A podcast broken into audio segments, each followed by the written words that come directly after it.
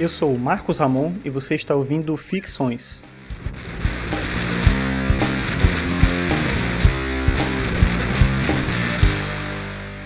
Esse é o episódio 44 e o tema de hoje é Schopenhauer, Snoopy e Charlie Brown.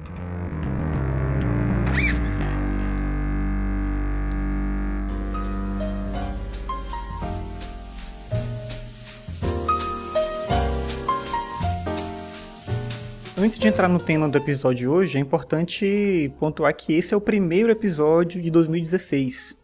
O último Ficções saiu em dezembro do ano passado, 2015. Em janeiro eu não produzi nenhum episódio, vou já explicar o porquê. E agora, em fevereiro, eu estou tentando voltar ao ritmo, né, um ritmo de gravações do Ficções.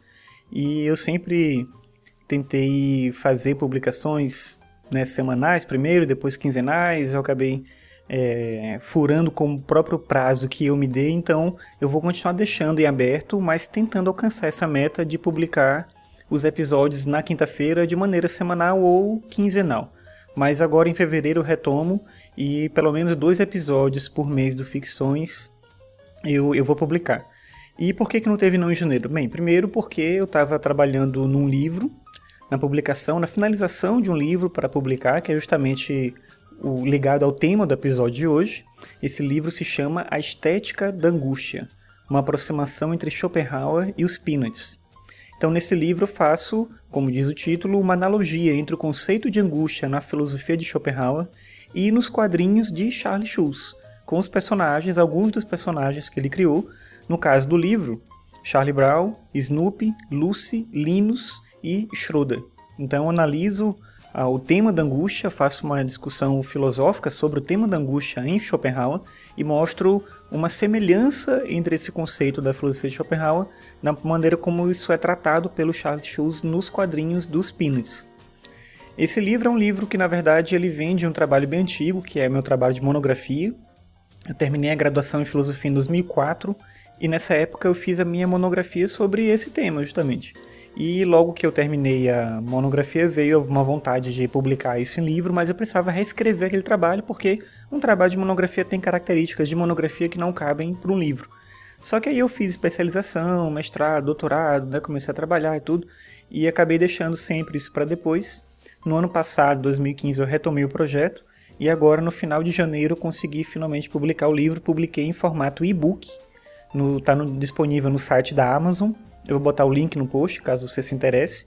Dá para você acessar lá, ler um trecho do livro primeiro, se se interessar, você pode comprar por lá. É, apesar de estar em e-book no, no site da Amazon, você não precisa ter um dispositivo Kindle.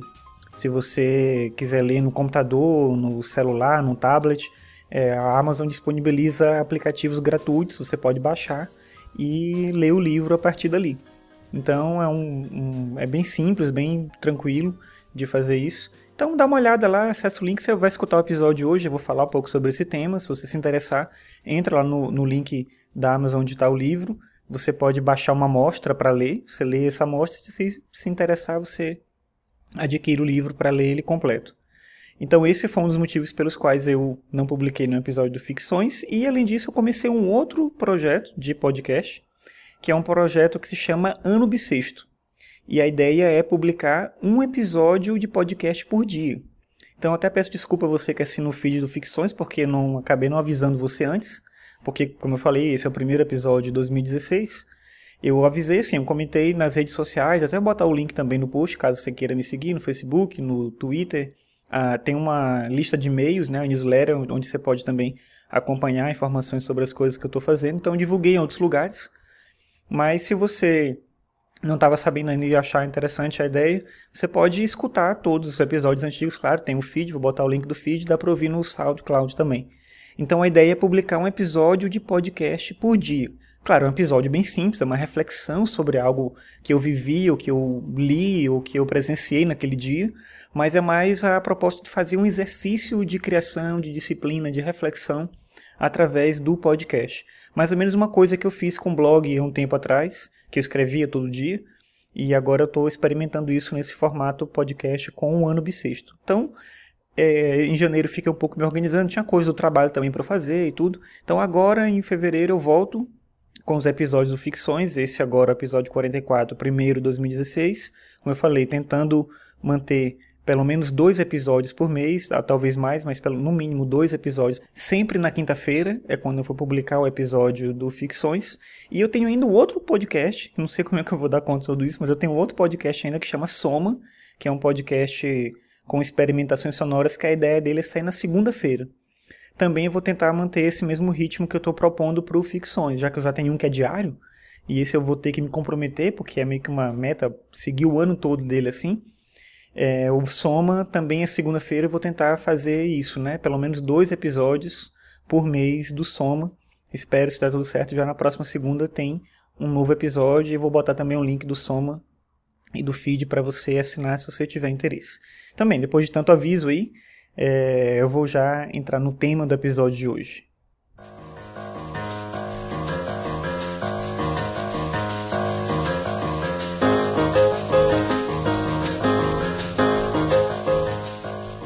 Então, depois dessa introdução bem longa, é, eu vou falar agora um pouco sobre o processo do livro, que na verdade, de certa maneira, eu já comentei um pouco antes ali, no início. Então, o livro ele surge como um, um projeto de monografia, mas eu queria transformar de fato ele em livro, até porque eu achava interessante a proposta, principalmente no departamento que eu cursei a graduação em filosofia. É, o hábito natural, digamos assim, era fazer uma monografia de revisão bibliográfica de algum autor, de algum tema, alguma coisa assim. E eu não queria fazer isso, eu achava que tinha outras formas de dialogar com a filosofia, e uma delas eram os quadrinhos, que eu sempre gostei dos quadrinhos dos Peanuts, e eu encontrei um professor que aceitou me orientar, e foi um trabalho, é um trabalho do qual me orgulho muito, e transformar ele em livro era importante para alcançar um outro público. Até porque a, a, o processo mesmo da defesa foi complicado, foi uma decepção. Fala um pouco disso na introdução do livro, se você quiser ver lá. Então, é, o livro ele surge assim, ele tem, teve então um tempo muito longo de maturação, mas o processo de reescrita dele mesmo aconteceu no ano passado, em 2015. Então, no caso, a, ideia é uma analogia entre o conceito de angústia em Schopenhauer e nos Peanuts, e para isso acho que é importante falar um pouco sobre o Schopenhauer. Já falei dele em outros episódios do podcast. E o Schopenhauer é, claro, um dos meus filósofos favoritos, mas a, a, a biografia dele é interessante também porque mostra, de certa maneira, uma coerência entre a forma como ele pensava esse tema da angústia e a forma como ele viveu. Não que ele fosse um exemplo de ser humano, é justamente o contrário. E é justamente porque ele não foi um exemplo de ser humano que a angústia se mostra presente, ou a maneira como ele pensa a angústia se mostra presente na própria vida dele. O Schopenhauer foi um cara que é, viveu em volta com uma série de problemas familiares, problemas com a mãe, com, com a irmã. É, na biografia, na melhor biografia que tem dele, que mais completa pelo menos, que é uma biografia que chama é, Schopenhauer e os anos mais selvagens da filosofia, tem uma série de cartas que ele trocou com a irmã, né, com a mãe, com outras pessoas e tudo.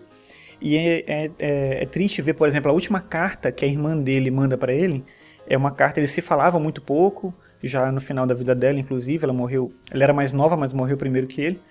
E quando ela já estava já próxima da morte, sem saber ainda que morria, claro, mas ela manda uma carta para o irmão dizendo do desejo dela caso ela morresse.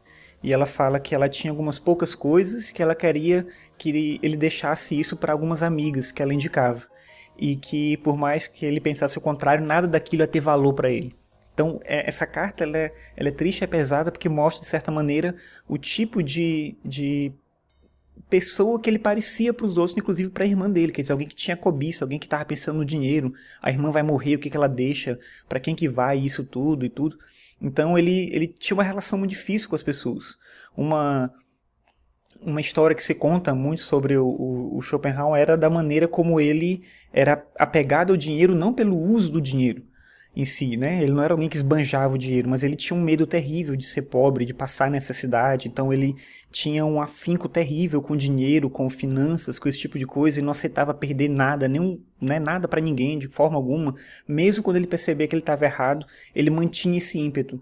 E aí parece um pouco estranho você ver alguém que tem uma influência do budismo, que está falando sobre o desapego, que fala sobre a compaixão e ser um ser humano tão ganancioso, alguém tão difícil no trato, alguém que se conta também na biografia dele que provavelmente ele teve um filho, mas ele nunca reconheceu esse filho, mas ele deixa para a amante dele uma boa parte da herança, na verdade toda a herança dele. Então, no mínimo tinha dúvida dele, né, se de fato aquele filho era dele. Então é alguém que era uma pessoa realmente que estava é, cercada pelo desejo, cercada pela ganância, pelo ímpeto de possuir, de ter coisas.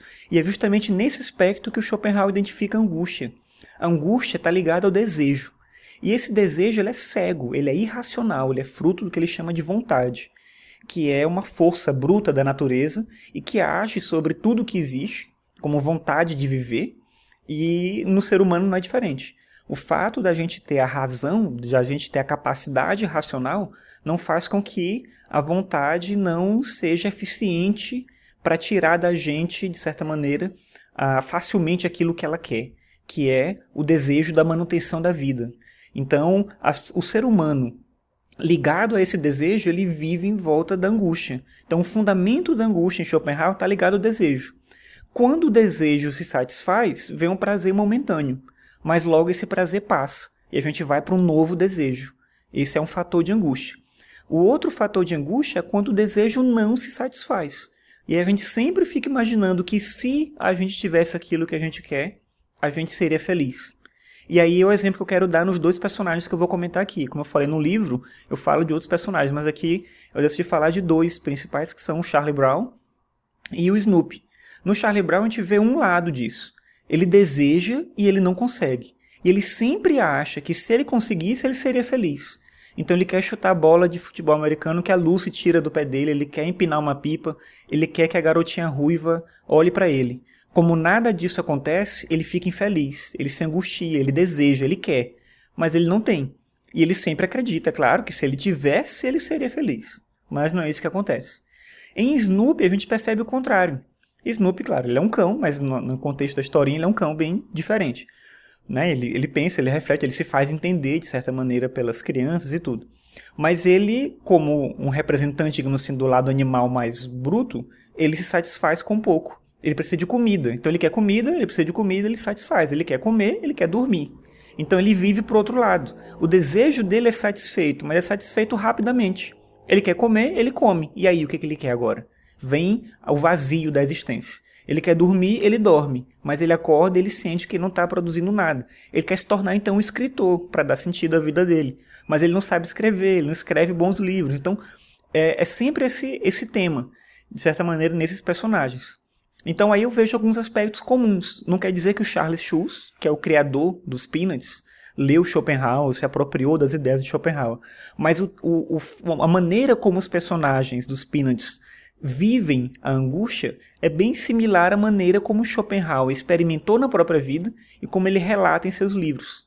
A angústia vem do desejo, do desejo que, se for satisfeito, se transforma em novo desejo, então não acaba nunca, ou o desejo que, quando não satisfeito, se transforma em dor, em sofrimento, em tédio, de certa maneira, da gente querer outras coisas, né? Acreditar que a gente precisa realizar aquele desejo para ser feliz. Então, é, é uma forma interessante, eu acho, isso que o Charles Schulz faz no quadrinho, porque por todo esse lado de entretenimento, né? Inclusive eu falei dele num outro episódio do Ficções que eu falo sobre o quadrinho, vou botar também um link lá no post. E ele utiliza um pouco da estrutura do humor do quadrinho, da tirinha rápida, né, da tirada, da sacada ali, que é bem ligeira, para trazer um humor que não é só humor, mas ele é reflexão também. Então esse é um uso bem interessante de uma estrutura filosófica dentro de um produto de entretenimento, que é o quadrinho. Eu analiso um pouco disso no livro. Então, bem, esse episódio já está bem maior do que o Ficções costuma ser, mas era a ideia de dar uma noção para você que de repente pode ter interesse no livro do que, que ele se trata. E se você quiser, né, acompanha, dá uma olhada lá e vê se vale a pena a leitura dessa obra. Como eu falei, eu me orgulho muito desse livro, é um livro que eu acho que, que diz alguma coisa interessante do ponto de vista filosófico, ao mesmo tempo que trata de um produto de entretenimento que é riquíssimo. Eu acho que é, cabe muito nessa discussão que eu faço aqui no Ficções, que é de pensar narrativas sobre a realidade, sobre o cotidiano, Tanto Schopenhauer como Charles Schulz, eles conseguiram fazer isso, cada um à sua maneira. Schopenhauer utilizou a filosofia para comunicar algo simples e direto para as pessoas. A filosofia dele é uma filosofia fácil de ler, de compreender, acessível a todo mundo. E o Charles Schulz utiliza uma linguagem do quadrinho que já é por si só né, pela natureza dela acessível, para transformar isso em uma reflexão poderosa do ponto de vista é, metafísico e de moral e de como a gente pode entender melhor o que nós somos como seres humanos. Eu acho que essas contribuições desses dois autores elas servem bem para explicar o poder transformador da filosofia e da arte em nossas vidas.